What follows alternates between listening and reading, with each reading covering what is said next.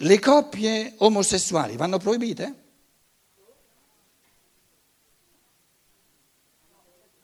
Diventa subito concreta la domanda.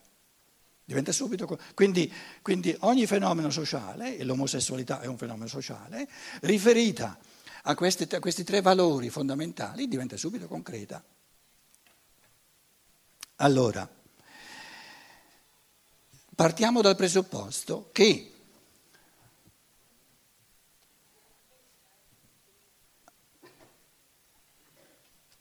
in, ehm, diciamo, nella, nella società moderna.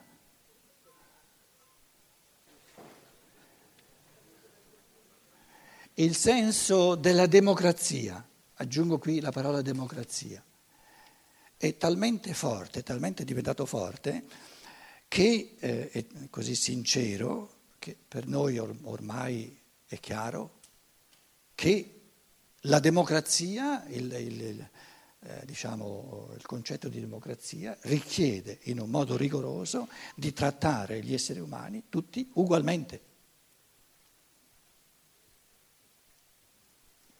Se ci fosse qualcuno che non è d'accordo col principio di uguaglianza, col principio della democrazia, una persona moderna dovrebbe dire tu vivi ancora a, diciamo, agli stadi evolutivi della coscienza di 500 anni fa, di 1000 anni fa, non sei ancora approdato al, diciamo, al senso di dignità, di pari dignità dell'uomo moderno, dove il, il cardine della, della democrazia è che ogni essere umano, in quanto essere umano, ha pari dignità a ogni altro essere umano, pari valore. Se volete, e mi va benissimo, diciamo che ogni essere umano ha un valore infinito, tutti però, tutti ugualmente un valore infinito. Quindi non c'è un essere umano che valga più o meno di un altro essere umano. Il fatto che uno sia papa o presidente degli Stati Uniti, eccetera, non c'entra nulla, uomo è uomo. E il fatto di, essere, di, di avere una carica non aggiunge nulla all'umano.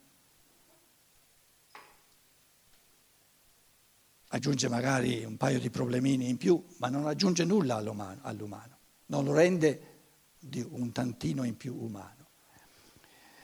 Ora, nel passato c'è stata una, una, diciamo, una morale di autorità, riassumo eh, in breve, questa morale di autorità, il bene e il male, il bene e il male, sancito dall'autorità, sancito dall'autorità, e l'autorità Chiesa è Stato, Chiesa è Stato, e adesso viviamo negli strascichi di queste, questi fenomeni culturali del passato, cosa è successo? Per quanto riguarda l'omosessualità è successa una cosa molto importante, e cioè si è, si è eh, un uomo e una donna, due adulti, Due adulti, importa se sia, perché l'uomo non è più, non è più uomo eh, della donna e la donna non è più uomo del, de, del maschio. Quindi uomo 1 e uomo 2, eh, diciamo, la legge, la Chiesa e lo Stato ne hanno fatto un matrimonio, matrimonio, quindi con un pezzo di, un pezzo di diciamo, uno stampino, un sigillo, un pezzo di carta una cerimonia in chiesa, indipendentemente dal fatto che questi due qui abbiano un bambino. Fatto venire al mondo insieme.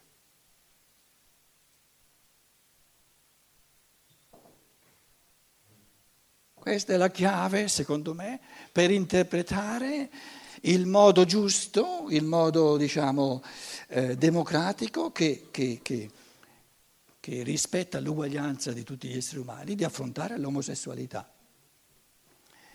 Se noi a, diciamo, a due adulti che vivono insieme diamo dei privilegi o diamo, diciamo, facciamo delle affermazioni speciali perché hanno un bambino in comune, allora eh, diciamo, la, la, la collettività ha il dovere di rendere queste due persone che hanno creato, creato un bambino, diciamo, responsabili nei confronti del bambino, perché il bambino, perché deve intervenire la legge quando c'è un bambino piccolo? Perché il bambino piccolo non ha la capacità, la possibilità, il bambino piccolo è un essere umano al 100%, è ugualmente democraticamente un essere umano, però non ha ancora la capacità, la possibilità di rendersi conto dei suoi diritti, della sua dignità e soprattutto non ha ancora la capacità di far valere i suoi diritti.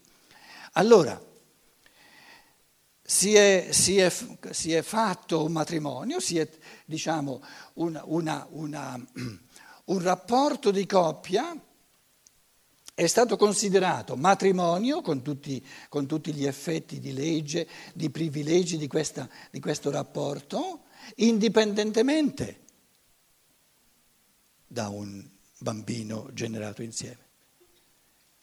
A quel punto lì hanno ragione gli omosessuali, coloro che vogliono vivere omosessuali, dicono, qui sono due adulti che vivono insieme e se lo Stato dà a questi adulti, due adulti che vivono insieme, sono maschio e femmina, ma non importa nulla, sono due adulti, se dà dei diritti particolari, tratta ingiustamente questi altri due adulti, che sono tutti e due uomini, maschi, no? e non gli dà gli stessi diritti.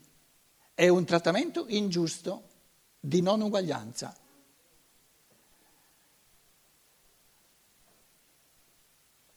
Perché? questi primi due, vengono, il loro rapporto riceve dei privilegi secondo legge, eccetera, viene chiamato matrimonio, indipendentemente dal fatto che ci sia un bambino. Ha però il fatto che un maschio sia, sia, viva insieme con una donna è moralmente eh, diciamo, moralmente in ordine, il fatto che un maschietto viva con un maschietto è moralmente non in ordine, la cosa non ti riguarda. Non sei tu il Padre Eterno che puoi sindacare, puoi decidere eh, come autorità morale ciò che è moralmente bene e ciò che è moralmente male è nel concetto dell'uguaglianza di tutti gli esseri umani che il bene e il male diventa sempre più individualizzato. Nessun essere umano può dire per un altro che cosa è bene e cosa è male per lui. Come fa a saperlo? Allora, a questo punto qui, dove accanto alle coppie del maschile e del femminile si sono presentate le coppie, sono emerse Vogliamo anche noi vivere insieme. Perché non, vogliamo, perché non deve essere anche questa una coppia privilegiata? Le coppie del maschio e del maschio, della femmina e della femmina. La legge ha soltanto due possibilità. Per trattare ugualmente, la legge è fatta per trattare ugualmente. O si rimangia, quindi eh, diciamo tira via, eh, disfa questo privilegio. Eh, dato al maschio e alla femmina che vivono insieme, indipendentemente dal bambino, oppure deve permetterlo ai due adulti che sono maschio e maschio, femmina e femmina, tale e quale, altrimenti lederebbe l'uguaglianza. L'alternativa sarebbe stata di dire in una morale antiquata in una morale del passato, dove gli esseri umani erano ancora così bambini che si lasciavano dire dalla mamma Chiesa e dal papà Stato che cosa è permesso, che cosa è lecito, cosa non è lecito, cosa è buono moralmente, cosa non è buono moralmente, adesso arriviamo al punto dove, dove dobbiamo lasciare a ogni essere umano che decida lui che cosa vuol fare e che cosa non vuol fare? Cosa vogliamo proibire a due, a due maschi di vivere insieme, a due femmine di vivere insieme? Allora, a quel punto lì, però il treno adesso è già stato perso, è... o i legislatori fossero stati così moderni, però vi ho detto oggi pomeriggio, sarebbe stato possibile soltanto se noi ai livelli di legislazione avessimo avuto molto più donne che non uomini. Invece abbiamo avuto sempre molto più maschi che non femmine. Allora questi maschi che hanno una paura atavica di fronte alla libertà, invece di rimangiarsi questa cosa assurda di, di fare un matrimonio indipendentemente, indipendentemente dal bambino, vogliono, vogliono, vogliono salvaguardare perché hanno paura che poi sia il caos, questa, questo rapporto privilegiato e diventano ingiusti. Perché? Perché beh, bisogna beh, ehm, arrivare alla carica eh, e bisogna, e, e bisogna eh, invece la giustizia direbbe se hanno diritto questi due qui, indipendente dal bambino, di, di, di vivere insieme e di avere un rapporto eh, diciamo a livello di, di tasse eccetera privilegiato, devono avere lo stesso diritto anche quest'altri. Se io fossi stato il legislatore, lo dico tra parentesi, eh, eh, capirete subito il motivo per cui non lo so, non lo sono il legislatore, avrei detto questo matrimonio del passato è uno sbaglio enorme. Il matrimonio c'è soltanto quando c'è il bambino. Allora sì, allora la legge, allora eh, quando c'è il bambino, siccome il bambino non ha la poss- è un, un essere umano al 100%, non ha la possibilità di far valere i suoi diritti, bisogna che la legge dica quale, quali doveri e diritti? Il papà ha nei confronti del bambino, la mamma ha nei confronti del bambino, eh, quali doveri e diritti? Il papà, non l'uomo, non il maschio, il papà ha nei confronti della mamma e la mamma nei confronti del papà, tutto come base perché il bambino possa crescere. Se volete, le leggi del, dell'aiuto reciproco, deve intervenire la legge perché il bambino non è capace, nel momento in cui due maschi e due femmine cre- generassero insieme, non è ancora avvenuto, ma generassero insieme un bambino, succede lo stesso. Perché bisogna trattare tutti in un modo uguale. Allora, questi due qui per, per, avere un bambino bisogna, la, la, il biologico dice bisogna che ci sia, anche se c'è una fecondazione in vitro, c'è l'apporto del maschio e l'apporto della femmina. Quindi è chiaro che quando c'è un bambino ci deve essere un papà e ci deve essere una mamma. E quando ci sono due, diciamo, omosessuali, il bambino non c'è. Quindi o noi parliamo di matrimonio e di un rapporto, diciamo, um, eh, imbastito dalla legge in un modo diverso perché c'è il bambino, parliamo di matrimonio soltanto quando c'è un bambino, oppure se parliamo di matrimonio anche indipendente dal bambino, è matrimonio questo e matrimonio questo. Dov'è la differenza? Scusate, dov'è la differenza? Sono due adulti qui e due adulti qui.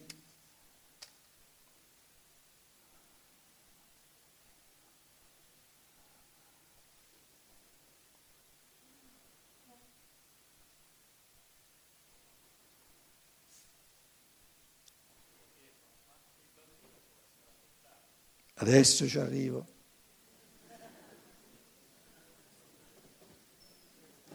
Adesso ci arrivo.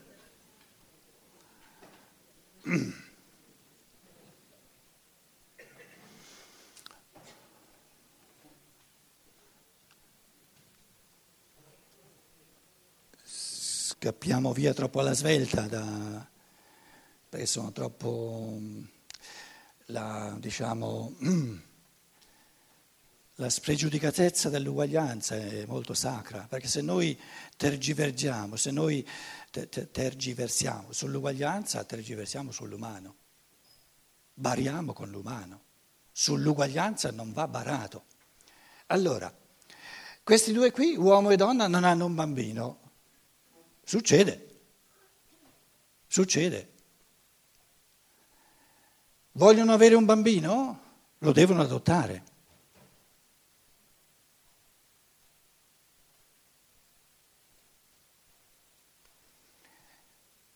Questi due qui, due maschietti o due femminucce, vorrebbero anche loro adottare un bambino. Se loro, questi due adulti qui, non ce l'hanno un bambino, hanno il diritto di adottarlo. E noi perché no?